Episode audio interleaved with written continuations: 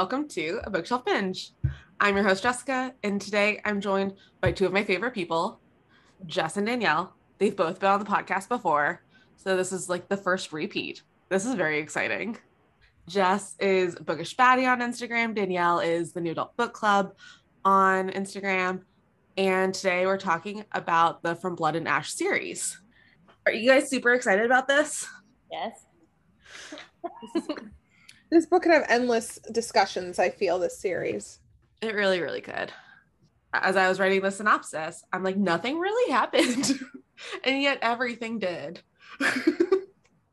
so much and yet so little because we're still questioning everything. Okay, up front, there's going to be lots of spoilers for the entire series. So if you're not into that and you haven't read the books, I would skip this episode. But here's a little synopsis for you. so, From Blood and Ash is the first one. And we start with Poppy being the maiden and extremely sheltered. Her guard's murdered. So, this dude named Hawke takes over. Hawke and Poppy get closer throughout the book. And when her life is threatened because of a revolt, Hawke is tasked with taking her to see the queen of their country. I'm not going to pretend I can pronounce it. So, while all of this is happening, we're also hearing about a war in which the Ascended, who are like the rulers of the country, fought against the super repressive regime of Atlantia. Instead of taking Poppy to see the queen, though, Hawke kidnaps her and wants to use her as ransom. Turns out Hawke is the prince of Atlantia.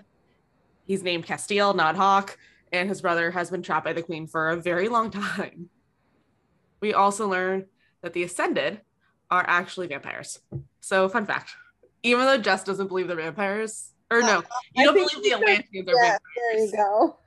I got there. Since Poppy is important to the queen, he thinks she'd make a great bargaining, bargaining chip. After a couple near death experiences, he changes his mind and decides to marry her instead. Uh, she agrees for the as a ruse for the time being. This leads us to a kingdom of flesh and fire, honestly, not much happens. Poppy discovers she has real hearing, healing powers. She admitted to herself that she loves Casteel and they get married. And then they travel to Atlantia, and we find out that she's the child of a god. And therefore, like the rightful queen of Atlantia, which is still weird. But yeah, it just got thrown at us. Yeah. And like that's legit what happened in this book. Like those three sentences, what happened in this book. After that, it's a crown of gilded bones. At the beginning of that, Poppy's kidnapped by anti God's children people. What are these people? It's been a while. They're like a brotherhood of some sort. Jess has the Wikipedia page up. She's Googling it for me. I do. It's right here. look up Brotherhood. Well, you look this up. um, Casteel goes to save her, and she's basically murdered. He saves her by ascending her, and turns out she was ascended into a god, which is kind of badass. Um, after this, mostly sex happens until the very end, in which Cass and Poppy go to meet the queen of this country and to kind of bargain to free Casteel's brother. And shit hits the fan, and now Casteel's kidnapped. And oh, we find out that the queen is actually like a really important person. she's like the original ascended, I guess. And so she's kind of it's one of those burn women type situations. Did I miss anything? Uh sh- she's Poppy's mom. Oh yes. Did forget about that one. That's pretty much all I got. yeah, no. I mean for me it was pretty good in the beginning when she got kidnapped, super slow in the middle. And then the end part was like what I wanted from the whole story the whole time. Yeah. I get that they needed to do a lot of like scene yeah. building, mm-hmm. but the end is just like thrown at you. The end was great. The end was like, I'm like ready for the next book. But the middle. Yeah. When did you guys first read From Blood and Ash? Because this book is near and dear to my heart because it's how I became friends with both of you. It's very true. Well, it was literally what caused me to start a bookstagram. Like I, I obviously I already had an Instagram, but it's specifically why I was like, I need to get on this platform and talk about this book. So Mm-hmm. I read it in November during, you know, like the very weirdness of our world happening. And um, it kind of helped me escape from that. And that's what made me go onto Bookstagram because I knew people were talking about books there. When Yeah. did you read it, Danielle? Um, I read it because of Bookstagram. So it's the classic Bookstagram made me do it. Um, I started Bookstagram after I read ACOTAR. And then I saw everyone, and mine is the new adult book club. This is a new adult book. I was like, I need to know it. Um, I read the first one and I loved it. I liked it. I read the second one and I loved it. um, but yeah, And then the third one was okay. I won't discuss that. I read From Blood and Ash because of Inst- because of Bookstagram too. Yeah. I joined right at the hype of From Blood and Ash and Kingdom of the Wicked. Those two were like the two first Bookstagram made me do it books. hmm And Danielle was reading at the same time I was. Yes. And we were like, we started talking like mid book one. Mhm. And I then finished book two while she was still in the middle of book one. I'm slow. I'm a slow reader. Our classic friendship right here. Always. I'm being lapped 24 7. so, what were your first thoughts when you read it, Jess? Because you didn't have Bookstagram's influence of this is fucking amazing. No, I didn't. I I- was actually walking through Barnes and Noble. Who even knows why I was there? Just probably browsing or looking for a book, and I saw book two, A Kingdom of Flesh and Fire, on the shelf. I didn't even look at what it was. I just loved the cover so much. I'm like, I know I'm gonna like this. So I snatched it up, and then when I went home, I realized it was the second book of a series. So I had to get from Blood and Ash. So that's why I think that pertains to me not even knowing it was a vampire book because I literally had no, I didn't know what this was this was about. I was like, this cover looks so good. I can't not read this.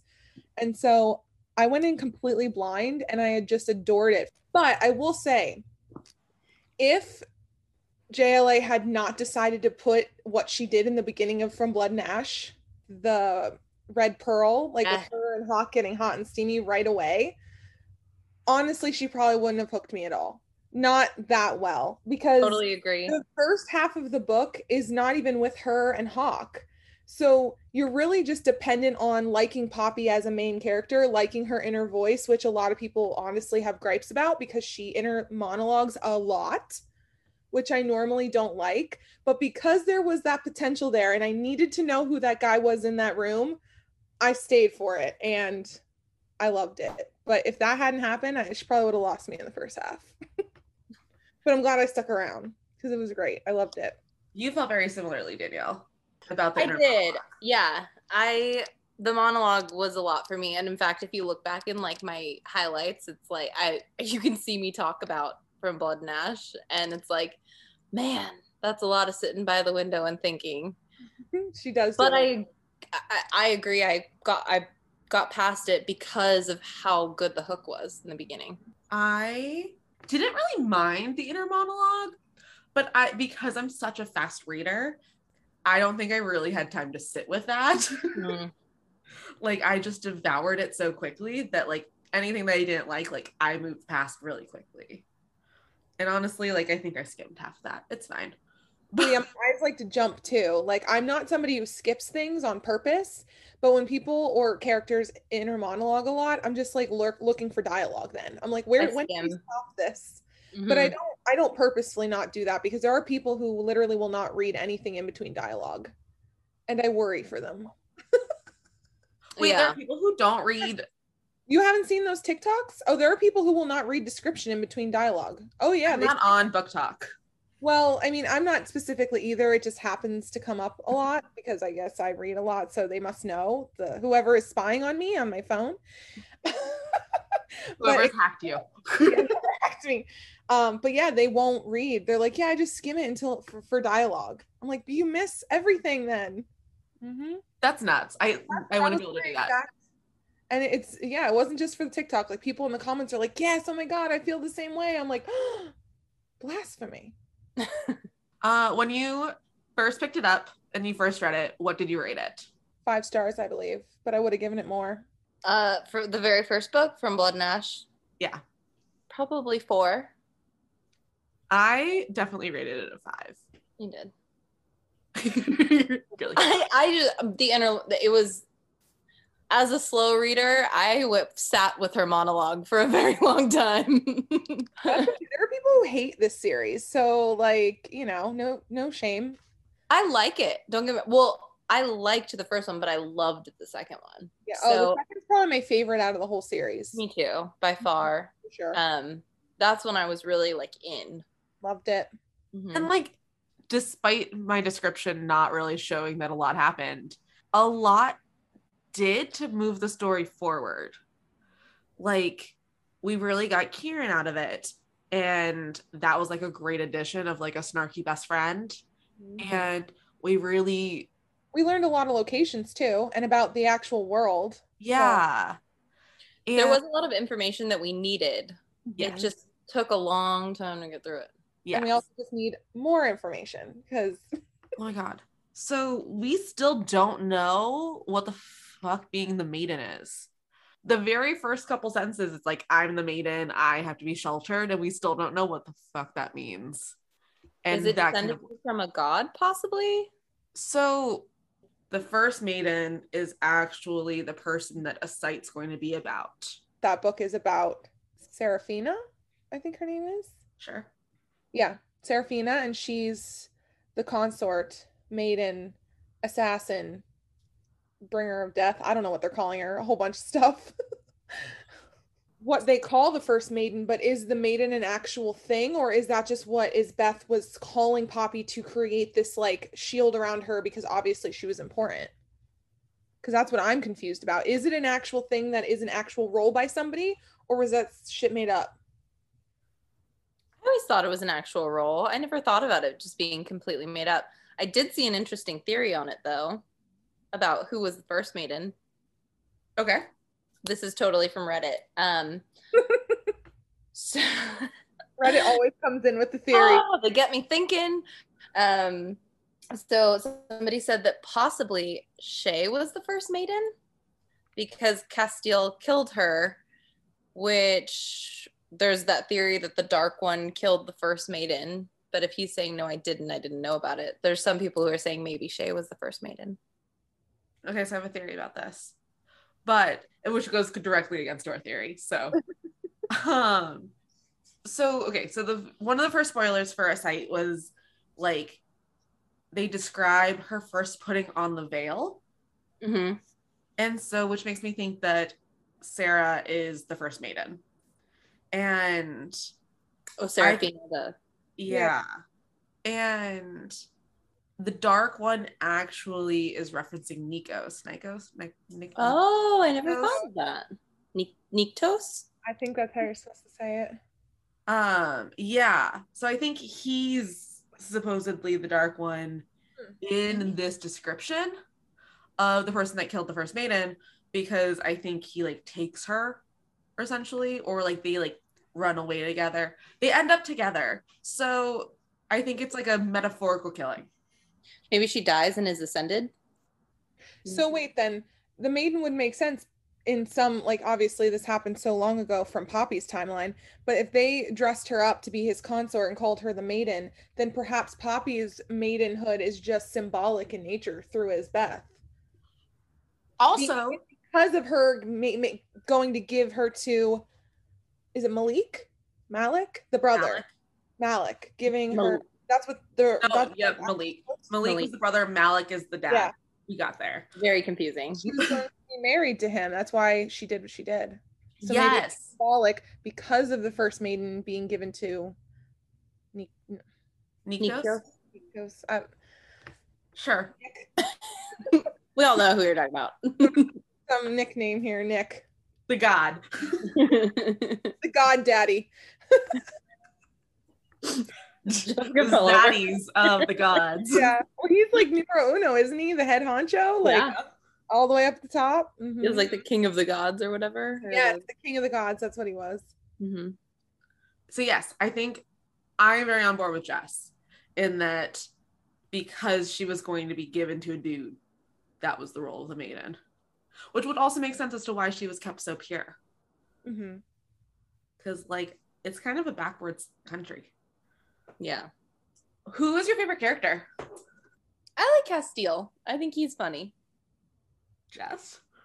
I'm gonna say Cass is numero uno. Then it goes Kieran, and then I like Delano. Is his name Delano? Delano. Oh yeah. He's Oh, like Delano. one of those side characters that is like stolen my heart, kind of. Agreed. I forgot about him. But I feel like who's who's like why wouldn't Cass be anyone's favorite? He's just so awesome. Like in To be fair, Kieran's mine. He, I like him too. he's all right. I mean, we can't say we hate him, right? I really like Kieran, and then I really like Jasper. I like think those two are my top two. I also really liked Delano. Delano. Yeah. We'll figure this one out. Um, and I kind of like Emil, but Yeah. I think Emil might be a little sketchy. Yeah, people are saying that there's something there. I don't. I don't want it. I want him and Vonetta to end up together because like that's like a fun little teaser. I also like um Willa, obviously. She's hilarious. Willa is funny. hmm I like how Willa just like is no holds barred. Mm, not at all. And not, I had so many theories about the woman at the beginning in the Red Pearl, and none of them that were, was that. That was a surprise for me. Who did you think it was? I thought it was a god or goddess of some kind. Mm. Honestly, no idea. Willa is a seer. I feel like that kind of makes her close to a god. Yeah. Yeah. Like, you know, like the she's like the most powerful or something. Yeah, yeah. I think she has powers to see, you know, of sight. So Yeah. What are your thoughts on the relationship of Cass and Poppy? Just like in general. Yes. I'm gonna flip my page. I have notes. Uh, I love their dynamic because I believe that Cass has allowed, or not allowed, alloud's the wrong word, but he's encouraged her growth of herself because she's been deemed as so innocent from so many people. But if, you know, obviously we know her a lot better because we're in her thoughts and she's not as innocent as people think she is. She can hold her own. And so I think that there there's a really good give and take in their dynamic because he encourages that from her. I do like that. I, I mean, I guess mine are more from a, like, I don't want to say a writing standpoint, because obviously I cannot criticize, but, um, I don't know. I feel like like their relationship was like so like up and up and up and up and up and then it hit this major peak and then it's just kind of been like like straightforward since then. But I did see JLA talking on a live saying that she just wanted to show two people in a relationship. They don't have to have like these ups and downs within their romance um 24/7. But as far as like I feel like they had the really ups and downs right in the they did. I mean, they were as far apart as enemies, you know, enemies to Yeah. lovers as it could Yeah. be.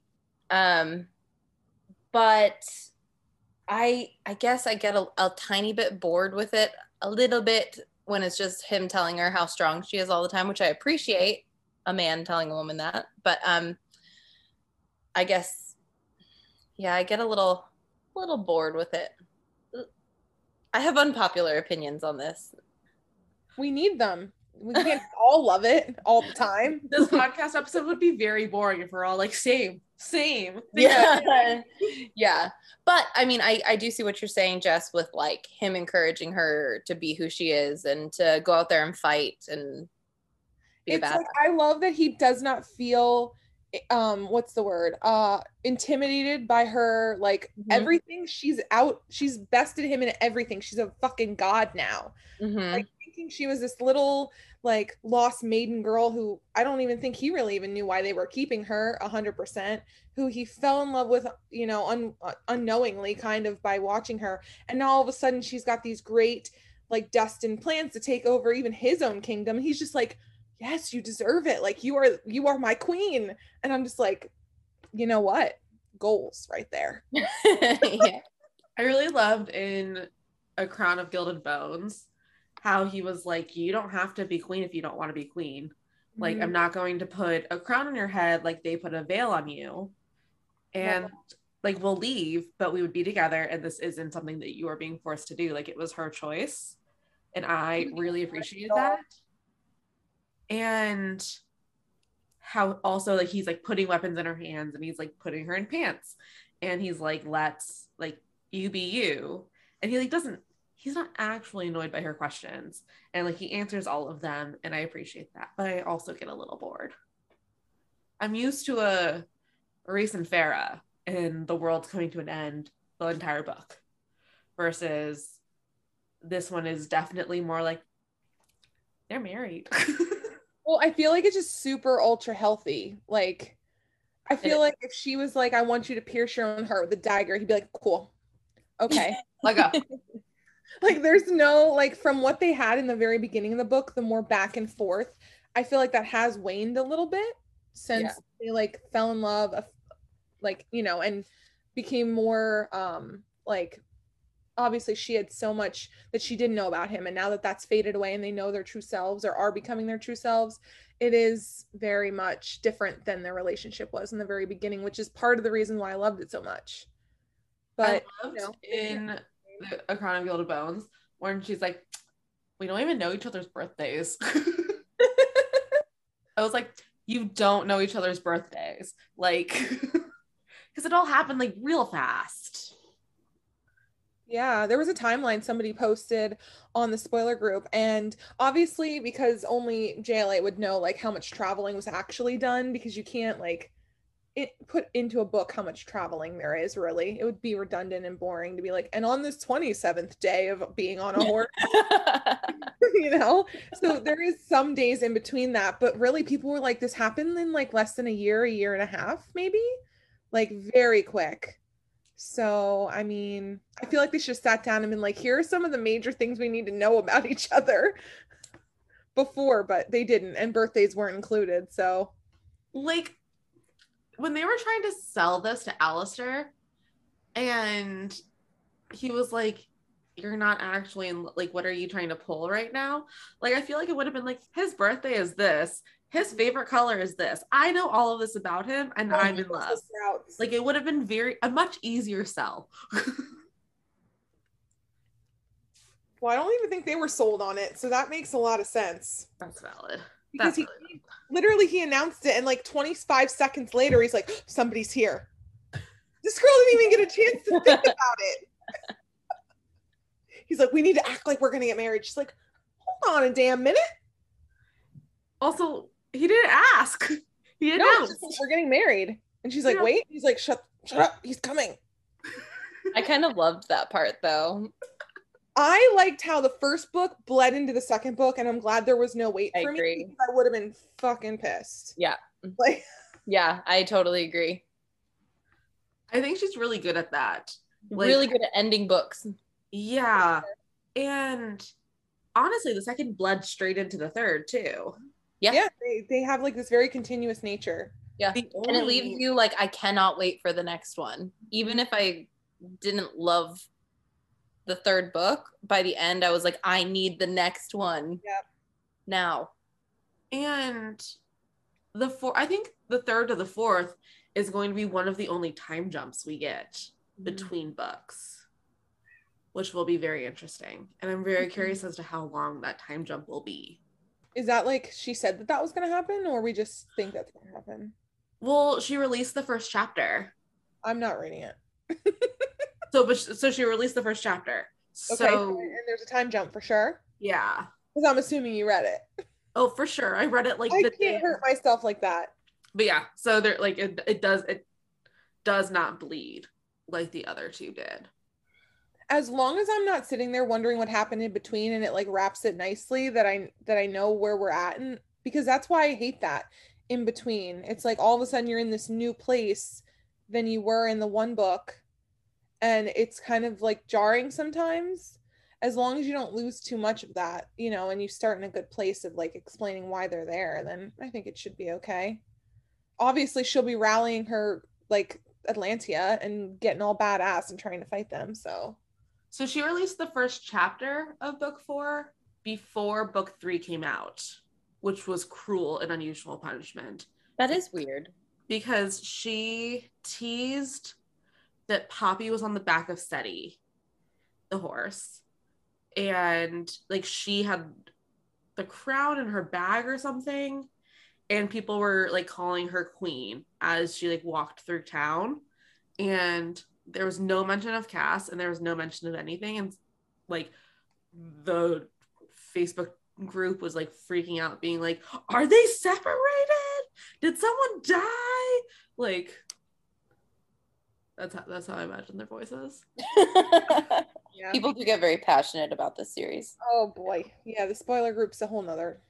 Yeah, I had to. I'm in them, but I had to stop going to them. Like I had to turn off all my notifications, and now I only go when I want to. Because I have a question about spoiler groups. Are they literally just to spoil things? I don't understand what a spoiler It group is. basically just means like unless it's like the very new release of a book, then they put like a month, I think. But you can talk Oh, about anything about the book, basically. got it. You don't have to censor yourself. No, not at all. And Got JL it. posts like some of her stuff that she's writing with the new books. So the, in that sense, it is Oh. very spoilery because she does post stuff that she's currently working on. So if you don't want to know that, then you don't shouldn't be. You know what I mean? That's Yeah. I really want to talk about how Poppy's a god because I don't understand it. I'm still I- trying to wrap my head around it. Truly don't understand. So okay, this is my problem with it, and I think I figured out why it's the case, but I still don't understand. So you have a primal, which is what Nikos is, and then you have a god, and then you have another god, and then you have a deity, something like that.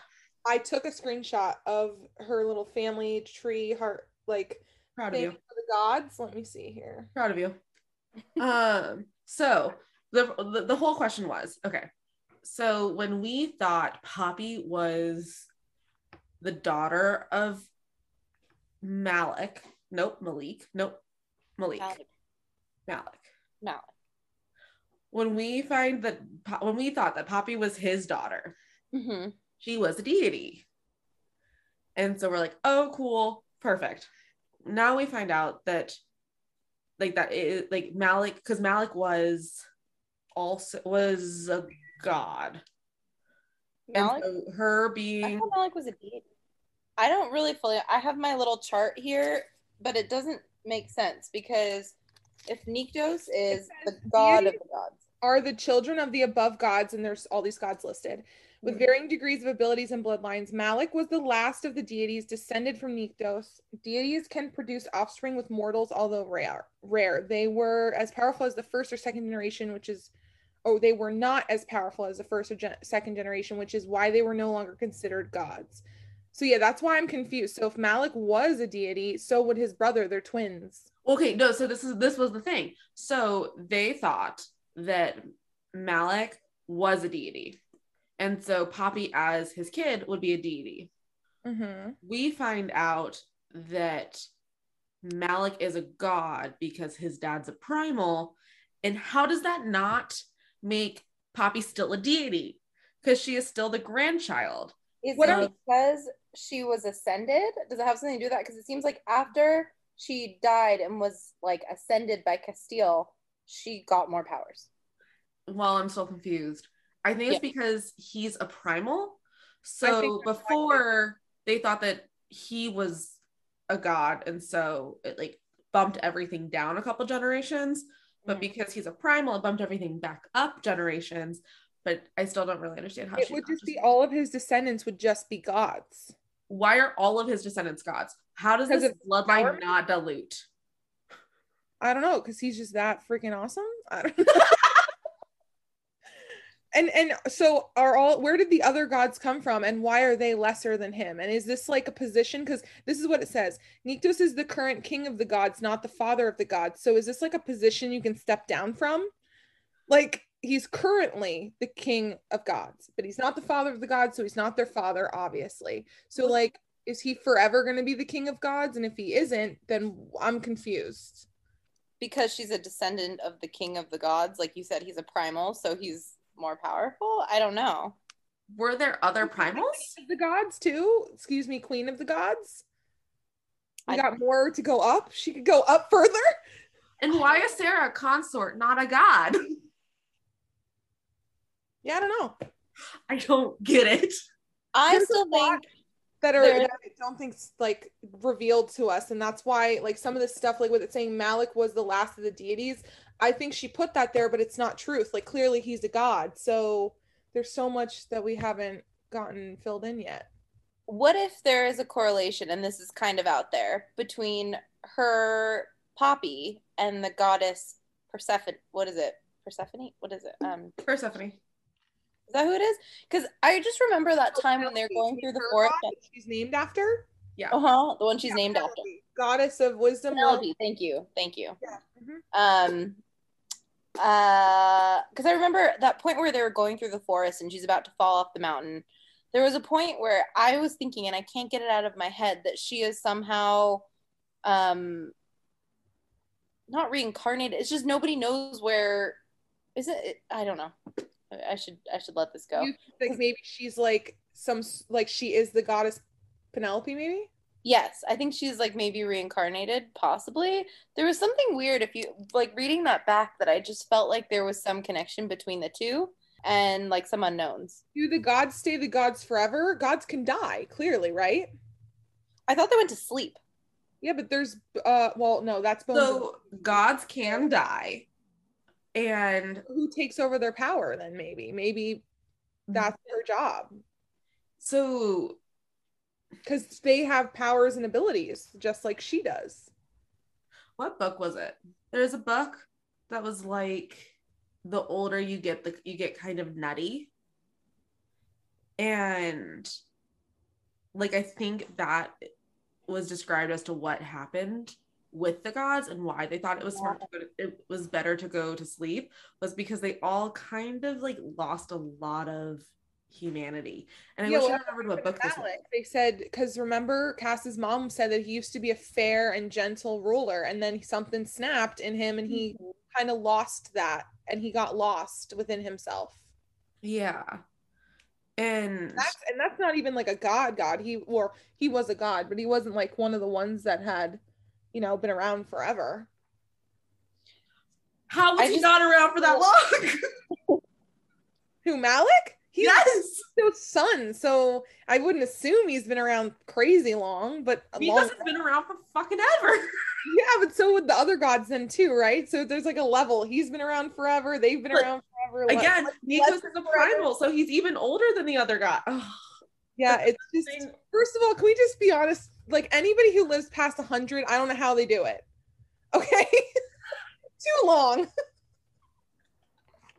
They're living for centuries, centuries. Yeah. I mean, I can't even manage to make it a week without like going crazy, and these people are going forever. So you know, Oh yeah, I tried to look it up. Age unknown for King Malik. But so how long though? What I mean, he obviously isn't around as as long as the other gods or his father. Clearly, I- I don't understand the logic of why he hasn't been around as long as the other gods. He was birthed. When though? I don't know. we're gonna learn all of this in the site. I hope. if if if the dad and mom of these two, there had to have been a time when they weren't born yet, when they had to do the deed. Correct. two. Correct. I think that it just happened to happen around the same time as other gods. I think he was equally as old. And as like all the goddesses that are listed on there, you think Yeah. like gods and goddesses that he was around the same time? yeah, Maybe. I think he is equally as old as them. And I don't understand how he kept his humanity as long as he did, but I think that was one of the problems. But because he was so powerful, I think they said this somewhere, and I could just be pulling this out of my ass, but they said that like they made the gods go to sleep because they lost so much of their humanity. Uh-huh. and like he was the one that made them essentially and that's why he was ruling. So i think it was like a i'm more powerful than you are. You suck. Go to bed. Time for night night. time for night night. This is fun. I have more questions and we're only on question four. Oh i want to talk about isbeth's ascension so she was ascended by a god and that made it so she isn't a vampire Mhm. Do all people have powers and being ascended into a god just brings them out? Or being ascended by a primal bloodline gave her powers? I don't understand her powers. I understand the ascension and I understand how she's like not a vampire because Poppy's not a vampire. And I can kind of believe that the What are Primal Isabel's bloodline. powers again? I forgot. What can she do?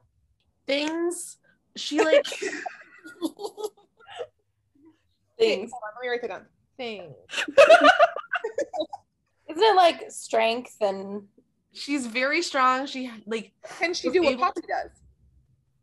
she was able to do something to Poppy's brain, like because she was like hunched over and like felt like she was like being exploded from the inside out, and which is why Cas went with Isbeth to begin with. oh yeah.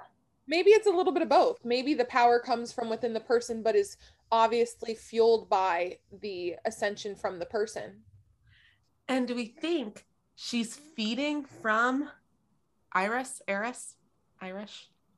You had a, you Danielle had a look on your face that was like, "Who the fuck am I talking about?" That was what I was thinking. yeah, Poppy's dad. The one in the cage, remember? What? He was Which one? They found Oh, I forgot about that dude. Sorry. That Poppy's dad. all the information, I forgot about that man. There's a lot of people in these books, so And a lot of people are thrown at you at the very end. Yes.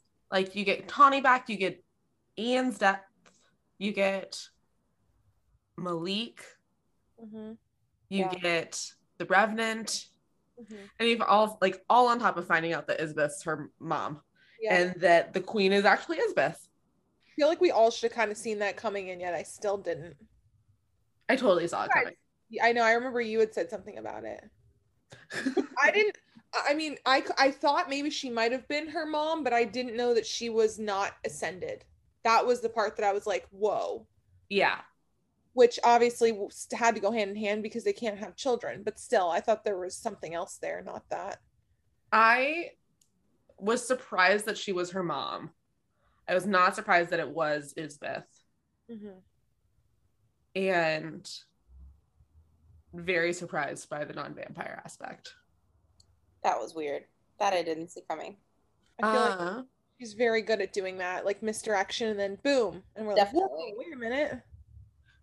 So I posted in one of the spoiler groups that we were doing this, and someone really wanted me to ask, do we think that Isbeth's pulling powers from Ires? I never thought of that. It didn't go through my head, but he did look kind of sad and weak in his cage. But who knows what else they were doing to him. And But Poppy's powers Poppy's powers grew every time she fed from Cas. So it would make sense that if she's only feeding from Ires, her powers would also grow. Yeah. But did, did Poppy get Cas's powers? Or are you saying that Isbeth is just enhancing hers? Yeah, using his blood to. hmm Well, I definitely think she's using him for something. Obviously, Yeah, Why else would you carry him around with you? right. it would make sense that she would use him to feed because, or to do something with her because, as we've seen, they don't need to feed, but Poppy gets a boost from doing it. Right. Mhm. So if she wants to stay powerful as she can be, then she would use him. I would think in that way. I agree. She could also use his brother, though, Cas's brother, I think. But I don't think his state of what he looked like would, you know, he. I don't think she does. Because you can use it. That's why they wanted him for all the other vampires, right? Or can a god not use an Atlantean? I start to get so confused. I thought they wanted Mal- Malik to ascend the people. They into- do. Yeah, they did. That's uh, what we were told. And well, that's what Cas was thinking that he was being used for that. And he was being used for to create the revenants. And it was in Isbeth's plan for Malik to ascend Poppy. So Malik is like really like his blood is pivotal. I hope he's being replenished because he seems to be giving it to everybody. well, they did it to Casteel when they had him, didn't they? His blood was being used. Yes.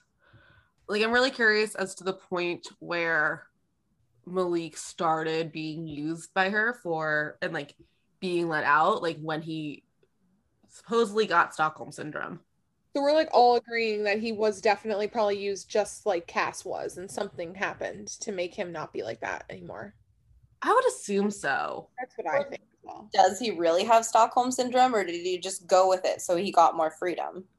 And That's he's what I think too. That could be it as well. Like it's either I'm tortured and this happens, or I do this and I get to maintain some sort of right.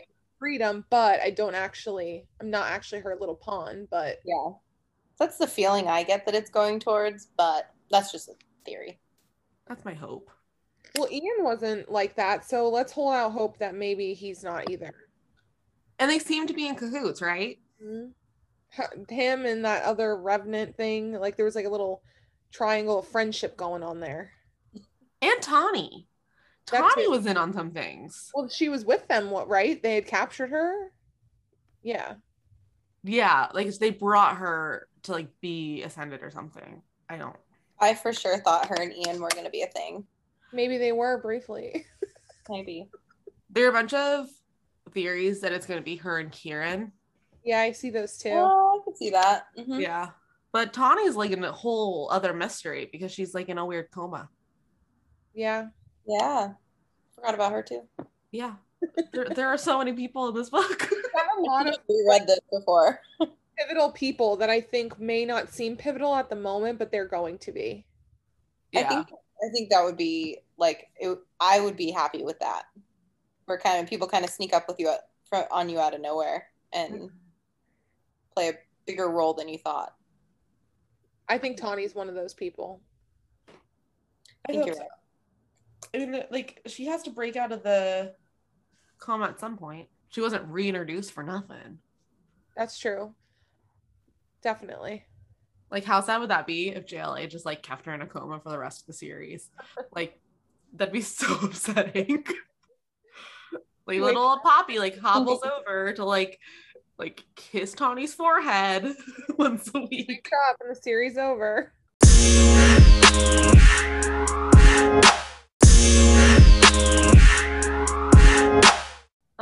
I think it's important that we talk about how the fandom's a little toxic. I feel like any I saw this question on the sheet and I was curious to see what people said. It feels like all of these po- like these series got like so popular, and everyone thinks that they're like, is it like have an interesting amount of ownership for them, even Oh, they should have the none. ownership is real. and it's like causing a lot of toxicity and infighting and i just like don't understand and i want everyone just to be happy and positive every like there's a significant portion of bookstagram that doesn't want to joining and are very very vocal about not wanting and joining and for those who have sat through this entire chat and haven't read the books yet Which Like- why, but still. good for you for like sticking through. But the joining is basically a threesome. People want a threesome, yet a lot of Bookstagram doesn't. I actually on the spoiler group, people were talking about this because it's like every 2.5 seconds somebody's coming on the spoiler group to either yay it or nay it or yuck the yum or whatever. I don't know how people are, but someone wants it, someone doesn't.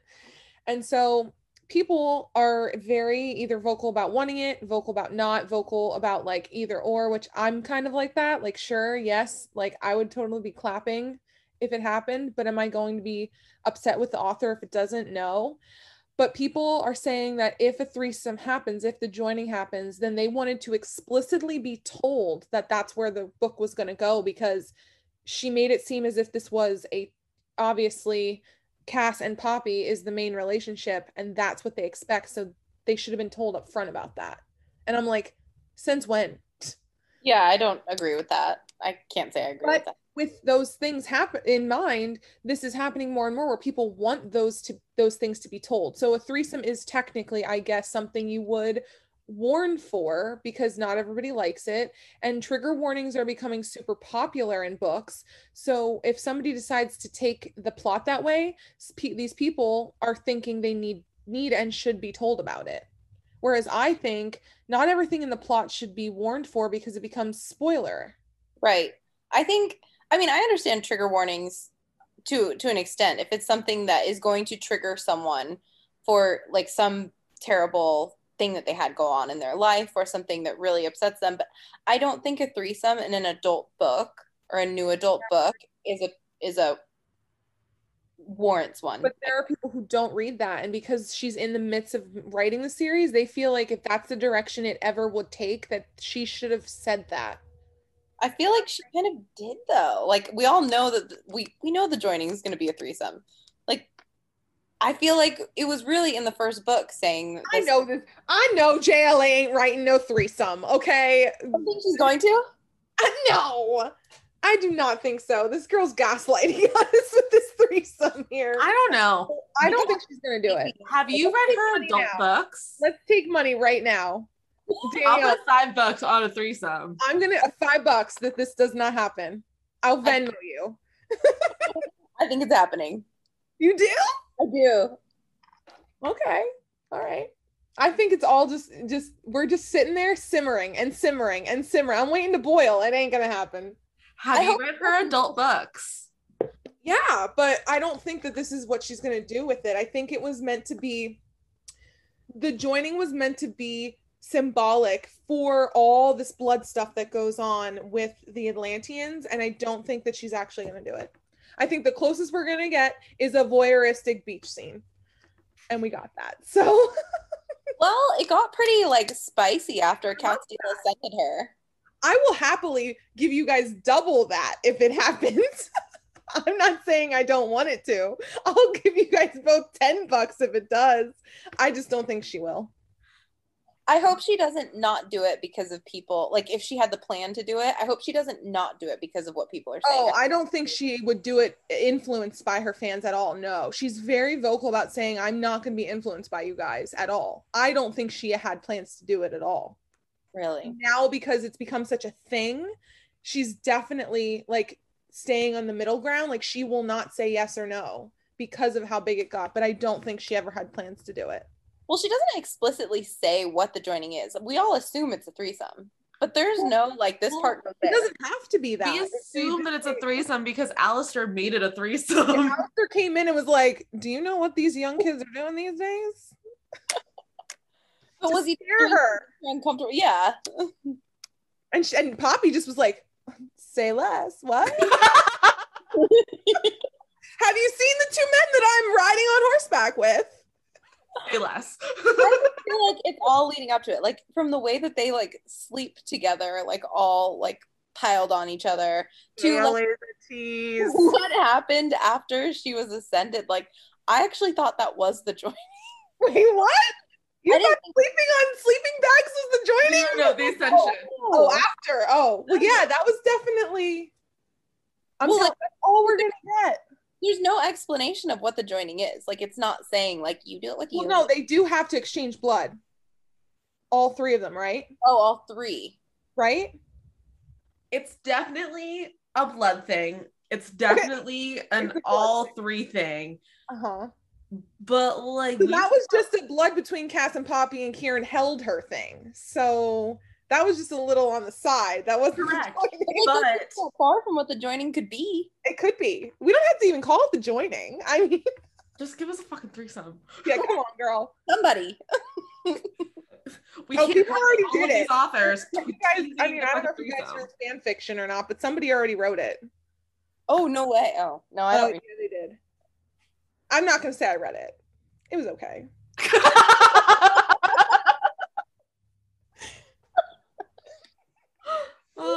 I don't know. I feel like an author who's that okay with that much bondage in her adult books is more than willing to throw in a threesome to her new adult book. Willing to, but I just don't think she had any plans for it in this book. I think it was merely a plot device, and then you could sprinkle in little things like Danielle was saying with them being ascended, her getting hot for Cas's blood, him having to hold her back, and it would like kind of fan the flames, but she never intended for it to go full bonfire, you know? Yeah. And I'm I'm over here with my like graham crackers, my chocolate, my marshmallows, my little stick. I'm waiting for the fire, to have a freaking s'more. And she's just like, nope, it's not gonna happen. I don't think so.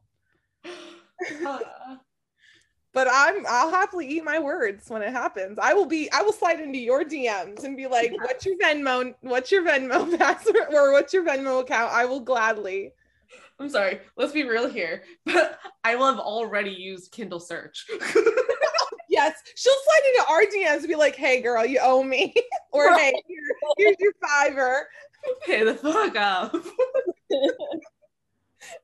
What would you even Google in Kindle? You have I don't. come on, give me the search word. What would It probably what would it be? it would probably be like Kieran's like in like a body part. this is a family friendly show, you guys. Sorry. I'm sorry. I just would love to see what you'd have to try and figure out to get to that scene. Honestly, it would be a lot of Cas and Kieran and see Oh, gotcha. or Kieran naked. Naked Kieran. Like a plethora of Google searches that will come up on this Kindle. But yeah, anyway, I'm that that definitely took a turn. But yeah, that's a huge thing in in the community is the the joining. People have thoughts. and Poppy's weight is such a toxic topic. Yeah, there's been fan art that's had to be redone to accommodate other people, her true self and people's thoughts. I have thoughts about this. Which never in the book, I mean, she's never explicitly said at a certain image. Like she's just bustier, heavier. Oh, a girl like me. Like she says certain things like that, you know? yeah, curvier. She says she Yeah, likes there's never like an like I don't know, like a size mentioned or anything. yeah i mean people did get on the cover art um about the size of poppy um but i didn't think it was in like a toxic way i thought it was like show the girl as she is Mm-hmm. there are a lot of people who are very adamant.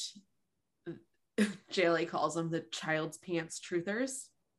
Um, because there's a line in Cas rips her pants when they're in the snow at New Haven. So this had to have been from Blood and Ash, and or very early Flesh and Fire. And it was like after she stabbed him, and he like at like in the process of having sex, he like rips her pants, and he's like, "We'll get you new ones." And he looks at her and he says, "There must be a child we can borrow or we can take from," and like something like that.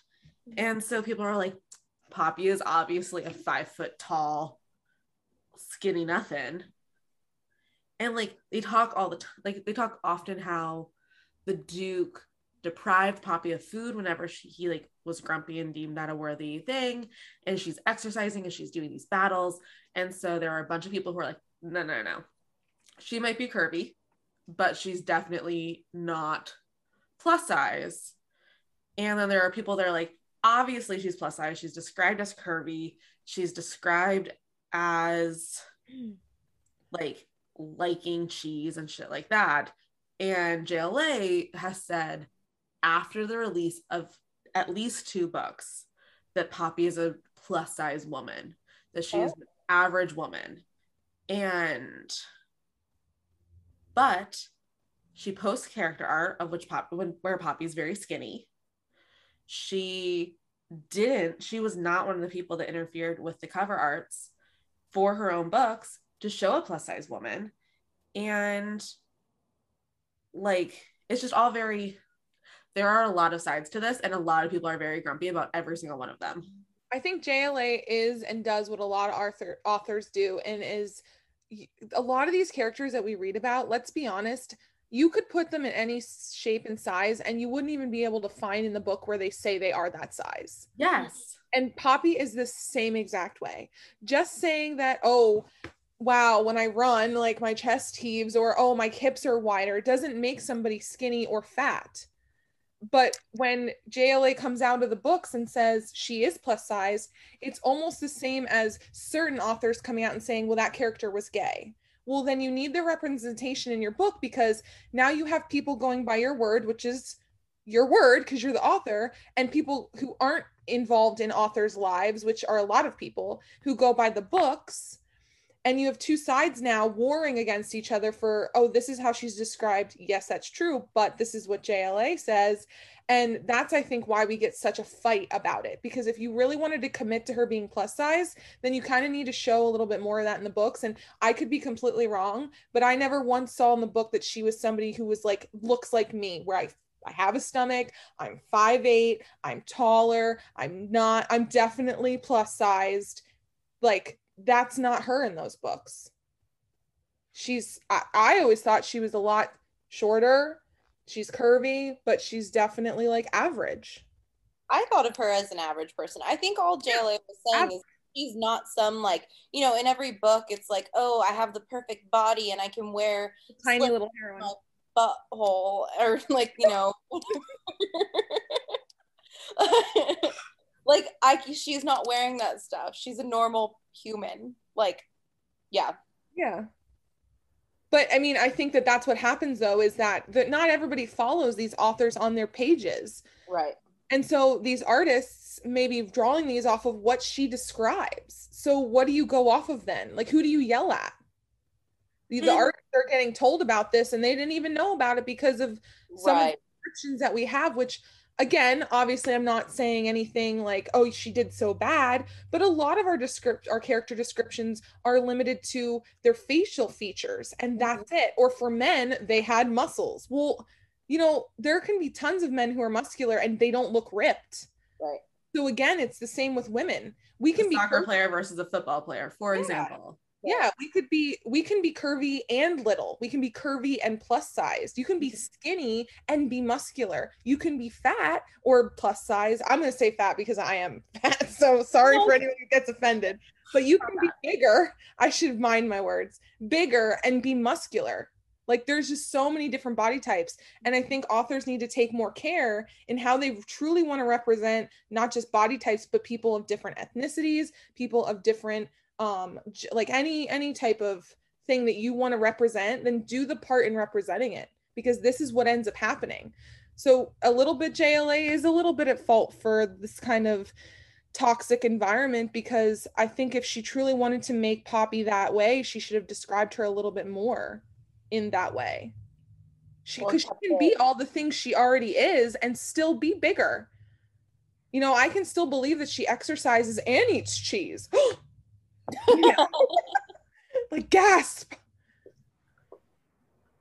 It's true. You can be curvy and small, and you know you can work out every day and still be curvy. It does. There's no like you are one or you or can go to the gym and still be a plus size woman. So just because you know it, it goes on both sides. Like people who assume that she's skinnier because of those things are wrong and people who assume she's bigger because of other things are also wrong like mm-hmm. you can misconstrue a lot of the stuff in the books because of that but mm-hmm. you know if that's truly what jla said that she is then i do agree that there should be a certain level of like accountability in the representation i just don't i personally don't like to be the loudest person in the room and you have a well most of the time I have a loud mouth usually, but you have to remember there's thousands upon thousands of people who are trying to correct you and what's going on, and it becomes almost like a mob, a well intentioned mob. yeah. Yes. Like we're doing people who with different body types a disservice. You can describe a skinny person all day and you know she's skinny, right? Mm-hmm. But you cannot describe a girl who's bigger or thicker or plus size, even hinting at the edge of plus size without using things like curvy and busty. Yeah. And it's like, but skinny people can be curvy and busty. Right. So like give us things that actually describe our bodies, please. Yeah. Like I you're not gonna offend us. Yeah. I think the intention is there to not put out all these like perfect little tiny bodies in every single book and give these girls unrealistic expectations. So the intention is there to put out the average girl as the heroines of these stories. But people are, like you said, taking these little explanations of having an ass that you can land a plane on and being like, oh, she's thick. Oh, she she big big. Like and even if that's what she wanted to do, and that's great, so many girls can have that body shape. Like I've seen really, really, really tiny waisted women with really, really big curvy hips. And so I Mhm. would never call them plus size just because they've got a butt you can land a plane on. Like Right. that's not true. Right. You know, if their waist still is a size like eight, like that's you're still skinnier, you're average, you're not plus size, that's for sure. Yeah. Look, know? Marilyn Monroe was a 12. Yeah, which now 12's like That's plus size. Oh, that's Yeah. what people call plus size. I don't know if it not plus size, plus size, but definitely on the I would say a thicker woman, you know. Yeah. So Yeah. I feel like there's a fine line now where people like if you have the slightest curve, people are considering like you hear curvy and it's like, oh, you're like bigger. But it's not that. You just have curves like you're a normal human woman. And I Yeah. understand wanting to keep some of it vague. Like leave it to the reader to fill in blanks. Like there's a lot of benefits to that. Oh yeah. However, I do think that these authors need to take more ownership and need to be a little bit more explicit. Like her like if you are describing her face shape, you can describe her body shape as well mm-hmm. in more words. I've read books. I mean, I can't give you exactly which ones, but I've read ones where they've explicitly said their thighs are bigger or they have cellulite or like their stomach is like men, especially in like POV changes. Like there have been some books I've read where the men are like, oh, her stomach was this or that. Obviously, not critiquing it, but giving the reader like the knowledge of what they're looking at and seeing in that they're, you know, so we can imagine it as well instead of mm-hmm. giving us like just vague things like that. Like I want to know does she have a stomach or does she have like bigger hips or you know like that's what's going to make me understand who I'm reading and what that person is looking like. I don't think it's offensive unless you're doing you're like degrading that character for being that thing. That's different. Like to describe something is going to help your reader, I think. I also just read a book and they described the girl as like having like very muscular thighs and arms, but her stomach was like very soft and he like liked the softness and that she had both. I mean, yeah. Like that is a very easy description for me to be like, this girl is more average. This girl, like, this isn't a six pack skinny little girl. And even if it was, that'd be fine. But like, that's not what this girl is being described as. I can picture her better. And I feel like there's less fight about a description like that. Exactly. But it's I think there just also needs to be accountability for the reader as well, like in how you say things, because especially on Bookstagram, when when these things arise, there's a lot of the you know saying something isn't bullying, and I 100% agree. Like telling somebody, hey, you need to be accountable and speaking up is not bullying, but there are people who take it way too far. And you have to remember again, like I said, you become a well intentioned mob. So, like, you're not just saying, hey, you're doing this thing, it's thousands of other people. And you could e- easily put somebody in a very, very dark place by a mistake they've made from an author who doesn't take that ownership in her character to describe them enough. So, like, there's a lot of that. And I don't get down with that because that's not fair. You know, if someone's willing to correct their mistake that they didn't even know they were making, Mhm. you know but we need to remember that things happen like that but then there's like that you know pitchfork mentality of like no they're a horrible artist or oh they're a horrible author and it's kind of like give them the time to make up for what they did and if then they still continue you know then there's a problem but I agree. I think this is a very productive discussion about this. I like I like really enjoyed it and I feel like we tried to be very healthy about it, which I appreciate. As someone who very much struggles with their weight, these topics can be triggering. um, And so I find the whole debate very upsetting. Like I can't name a single person who doesn't have issues with their weight in some regard. Mhm. So being this upset about how she's depicted is like very much like a thing. Someone asked what we think Malik's relationship with the Revenant is. Oh. Well i think there's definitely like a little bit of that interest between what's her name i forget the one revenant and him Yeah. Uh, did we get her name? Mm, I think there's a name. I just keep calling her the Revenant because she's the only one we met. Let me. Get I liked her a lot as a character. Like I'm excited to see where that goes, but I felt like it was rom- like a romantic thing. Like uh Malik, I don't know is full Stockholm syndrome. I think that maybe she's keeping him like in his own mind, possibly. I don't I don't know. Like his him caring for her. Cause she doesn't seem like she's fully on the side of Isbeth. Yeah. I also agree that he's probably not full Stockholm. hmm And he very much is like putting up a front for Isbeth. Yeah. But I think one of the draws, because when the fight went down in a crown of Gilded Bones, he she like had to kill herself to show she could reju like re- regenerate. Mhm. he did not And like. he got upset. Yeah. So like there has to be something there. I think him and her are going to be very, very like pivotal people to win over in the war. And she's definitely one of them. Like, if you haven't already, like, kind of felt like she's only there for a certain purpose or a certain duty, like, I don't think it would take much for her to jump sides Mhm. because of how, how their people are treated. I agree. It seems like she's yeah, it seems like she's already upset about like the role she has to play or how they made her kill herself just to show it, like you said. Like, here, look what my my trick pony can do. And to be used like that, like to be tortured like that, essentially. I don't know how she could be on their side. And she said that she feels it every time or something. She seems though like she's the kind of person who will go with the she'll back the strongest horse. So like right now she believes that Isbeth and their their their kingdom will win. And so she'll do what she has to do for like self-preservation. But once Poppy comes in guns ablazing or powers ablazing, I think she's going to see that there's more to it than just Isbeth and her power. I think the problem also is that she's kind of viewed as against nature. Mm-hmm. Like her entire existence doesn't fit with the balance of anything.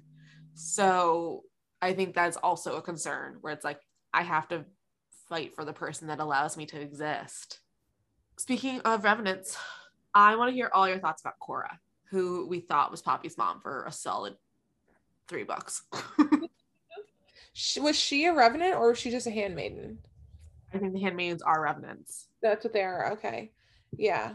She clearly had um a relationship or some sort of like kinship with Poppy. She's the one who tried to escape with her.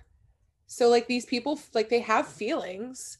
So like this must have been like if that doesn't kind of show you what can happen with the revenants then that's like I think that was kind of like the prelude to what's going to happen with this woman that we've been introduced to is along the same lines as her as her supposed alleged mom Cora with wanting to get out and wanting to leave. Does that mean Cora could be alive? I think so. I thought she killed her. I could be wrong. Well, oh yeah, I think you're right. I think Il- Isbeth killed Cora. I think you're Like right. a final, final death. How do you kill a That revenant? was, that, that was that dream she kept having. What when she got hurt was when they killed. I think they killed Cora and her dad for trying to escape with Poppy. Yes. So, but Cora can regenerate if she's a revenant. So I think she regenerated, but by this point, Poppy was already at, like, she was already taken to the castle or something. And Mhm. so I think she went back to the castle to get Poppy, and Isbeth murdered her for How trying to take Poppy away. This might be a stupid question. Do they? I don't it? really know, but I think don't it's you have to burn? Don't you have to- yeah, you have to burn the ascended. So I would assume it's probably very similar. which is why Poppy needed to get the Draken because Ah, mhm. Ian was like, "You need the, you need this firepower Yeah, because, because of her secret weapon, and I think her secret weapon are these revenants, so she needs Yeah. it's like a fire thing." because the Makes sense. ascended can be killed with obviously what the heart or the or is it the head in the head, right? I think both.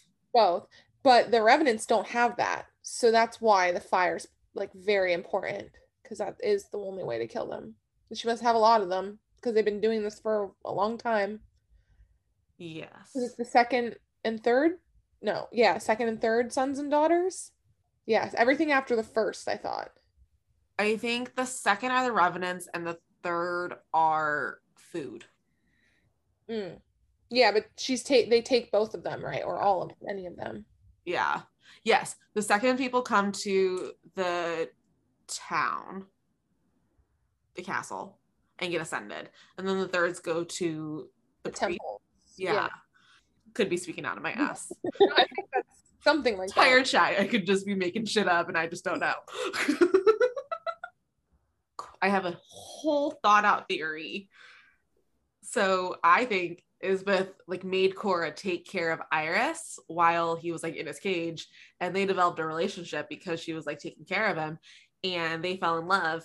And Cora was also tra- like taking care of Poppy at the time to like be like her mom, so no one knew it was Isbeth's. And so she developed feelings for both these people, and she was like, "We gotta go."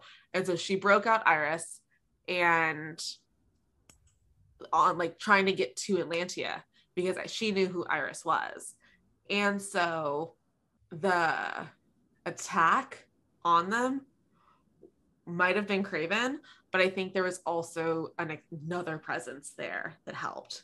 Like, I think that the scars could have also been like something else. And they attacked and they got all of them basically out and Poppy was like given to the Duke and Duchess to be taken care of.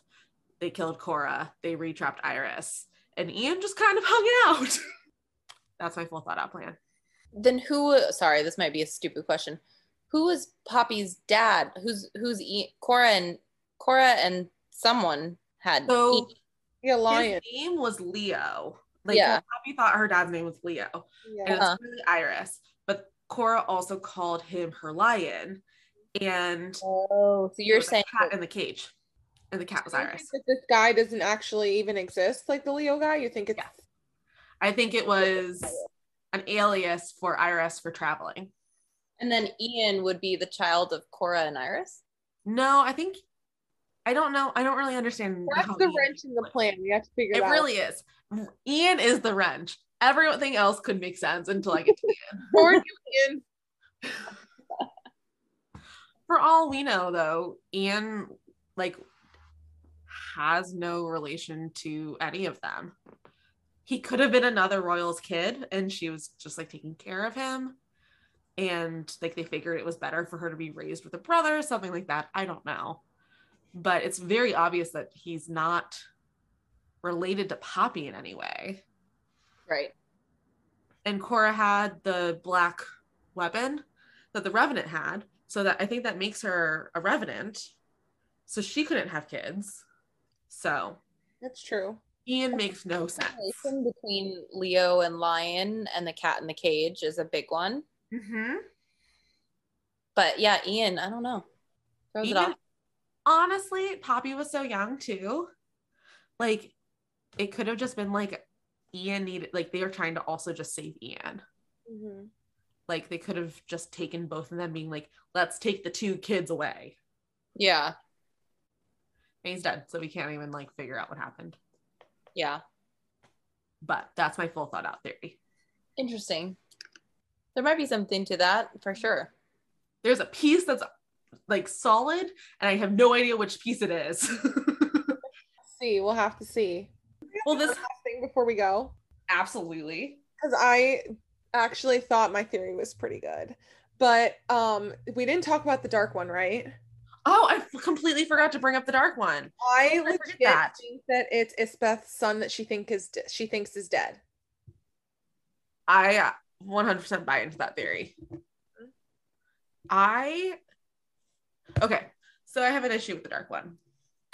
A because we have like now four different people named dark one so i don't think malik is where we think he is i think he got out Yeah, because he's supposed to be the blood under the blood forest, entombed. Mm-hmm. Yes. And so I think he got out.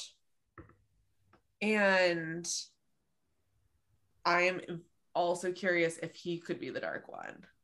How would he get out though? Because isn't he encased in that the bones of the deities? So that would like when Poppy was and she couldn't get out, right? Didn't she get? But Poppy wasn't ascended yet. So we don't know if she if they could still hold her. True. And s- if they're bones of a deity, and she was like a deity who was like a, before she ascended to a god or whatever, and Malik's a god, and they both have primal blood. So I think it probably wouldn't have been able to hold him. A. B. I like there's no way that we've had three books talking about Malik and his decisions and have him be not like just like trapped somewhere. Yeah, like true. and hungry. I could see him being the dark one too, maybe. But then why would he be doing what he was doing? Like he's he's the one who brought all those things to Atlantia against them. and he needed soil from the realm of the gods and he was born there. So he can get there without ramifications i think mm-hmm. which is why he didn't have his full powers because he didn't like you have to be born on the soil to have your full powers. I don't know. I don't remember that piece. But i think it would make sense because of how he was able to get that soil to make those things. And i think he might be trying to clean up his decisions. I could see that's solid too. Those are the two players on the board that we kind of have more question marks around than anybody else, Mhm. which is Malik and then her son, because I do not think he's dead. Because she's so like, doesn't eh, does she think Malik's dead too? She thinks they're both dead, right? Because that's why she's so heartbroken. I don't think she thinks Malik's dead. I think she knows that he's trapped, but she won't be able to ever find him. Okay. Oh yeah, because Poppy uses that as leverage at the end, right? She's like, I know where he is, and I think, I think so. yeah. But she does think that her son's dead, and I don't think that he is. I'm pretty. I can't decide because Alastir was the one that was tasked with killing him, I don't trust him to do shit. Eh, but he like like he put in a very solid effort to kill Poppy. He did, but he's also very motivated by like his own gang, like his own gangs and stuff. Mhm. So like, I feel like if something like maybe he's somewhere too. Like who knows? I don't know. Alastir? No, no, her son, Oh, like or something. I don't know. yeah, I really struggle. Sometimes I'm like I forget what happened, and I'm like my brain gets all tied up. But I, I feel like I remember reading. Like, I think it could be him if there was some way that he didn't die. Yes. If he's not dead, I think that that's a very solid thing. But the fact that Alastir was the one that was tasked with it, and the, how much effort he put in to kill a like a, an adult, like it would have been infinitely more easy with the child. And he seems to lack all types of morals. So those are the two questions. Those are, I agree, the two possible choices for this dark one. And then how did Cas get started? Like, why is Cas also called the dark one? Yeah, and you know what? That's another brain teaser, like because they all said he killed the first maiden, but she was so long ago. And I think there's truth to the fact that the Dark One killed the first maiden. So if we find out who the first maiden was and who killed her, we'll know who the Dark One is. But I find that to be truthful because there's some like little misleading parts in it Mhm. um, that she throws in there. But I, I don't know. I have a feeling that that's true. I am I have so many questions about the series. It's like like I would like We've talked for how long, and we're still just like we don't even know. yeah, it's a fact. Which is also why I really enjoy this because I can do theories like this all day. And this series lives rent free in my head. Mhm. It's one of those series where, like, until she literally throws all of her cards on the table, we're gonna sit here and ponder like this until it's done. Yeah. I like that about it. I equally like and dislike that about it. Yeah. Well, all right. This has been so much fun. So, my closing question for you guys What books are you currently binging? We're going to start with Jessica. Oh, why me? Because you know I'm on an Ice Planet Barbarians kick. oh my God. I forgot as I was asking, but we should also discuss this because I'm concerned. Like, what book are you on? She's read Oh, I- all of them. I read all of them. Yeah, there's 22. I finished them yesterday. They're short though, right?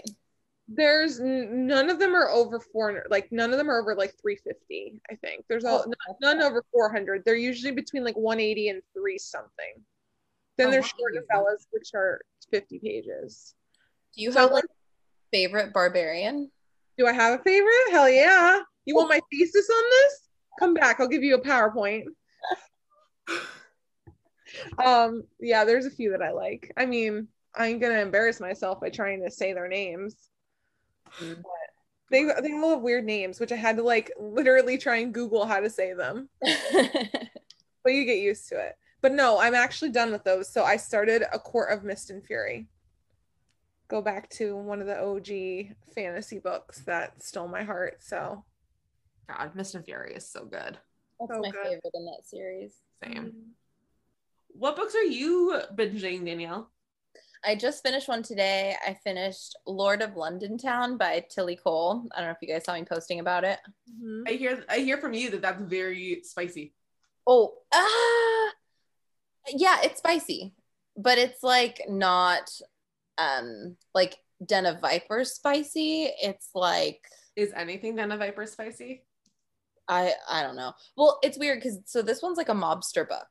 And I feel like Den of Vipers was trying to be like a spicy mobster book. And this is like, I feel like what it was trying to do, but it's not a reverse harem.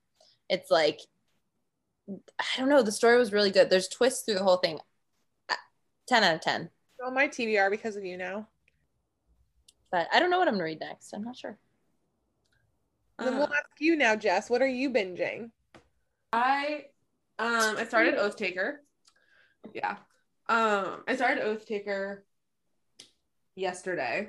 And so I'm going to be starting to binge that series. That one's short. Oh, I don't know why I had to look that up. I literally Googled it. It's like one of my favorite. Just. Google Oath Taker. I did. You want to tell It's us all to your read favorite it? novel. It's my favorite. I don't know. I don't know. I'm hungry. Um, love, love, love, love that series. What do you think of it so far? um, I'm very early on. I have no thoughts yet. But I'm also um binging some solid contemporary these days. And I don't really know why I've been binging contemporary so much, but it just is kind of where I've gravitated towards. And I have decided I've been too hard on rom-coms. They deserve more love from me. And I'm just I have just been expecting them to be romance novels and they're not because they're rom-coms. And so I just like went in with the wrong mentality. And now that I've reshaped my thought process, I am really enjoying some rom-coms. I'm also reading Evie Dunmore. Well, this has been great. Thank you guys so much for both being here. I love having you on, and I can't wait to have you on again. This has been a bookshelf binge. You can follow Danielle on Instagram at the New Adult Book Club. You can follow Jess on Instagram at Bookish Baddy. Both of them have wonderful pages with wonderful book recs. Cannot recommend them enough.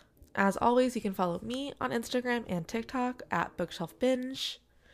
Be sure to rate a bookshelf binge wherever you are listening. Be sure to check out the Etsy store for new merch that I've listed. I have a bunch of fun stocking stuffers, so be sure to check that out. As always, you can join the Patreon. There are various levels. One gets you these episodes early and ad free, while my top tier gets you fun bonus content. So be sure to check out those. And thank you all so much for listening, and I'll talk to you next week.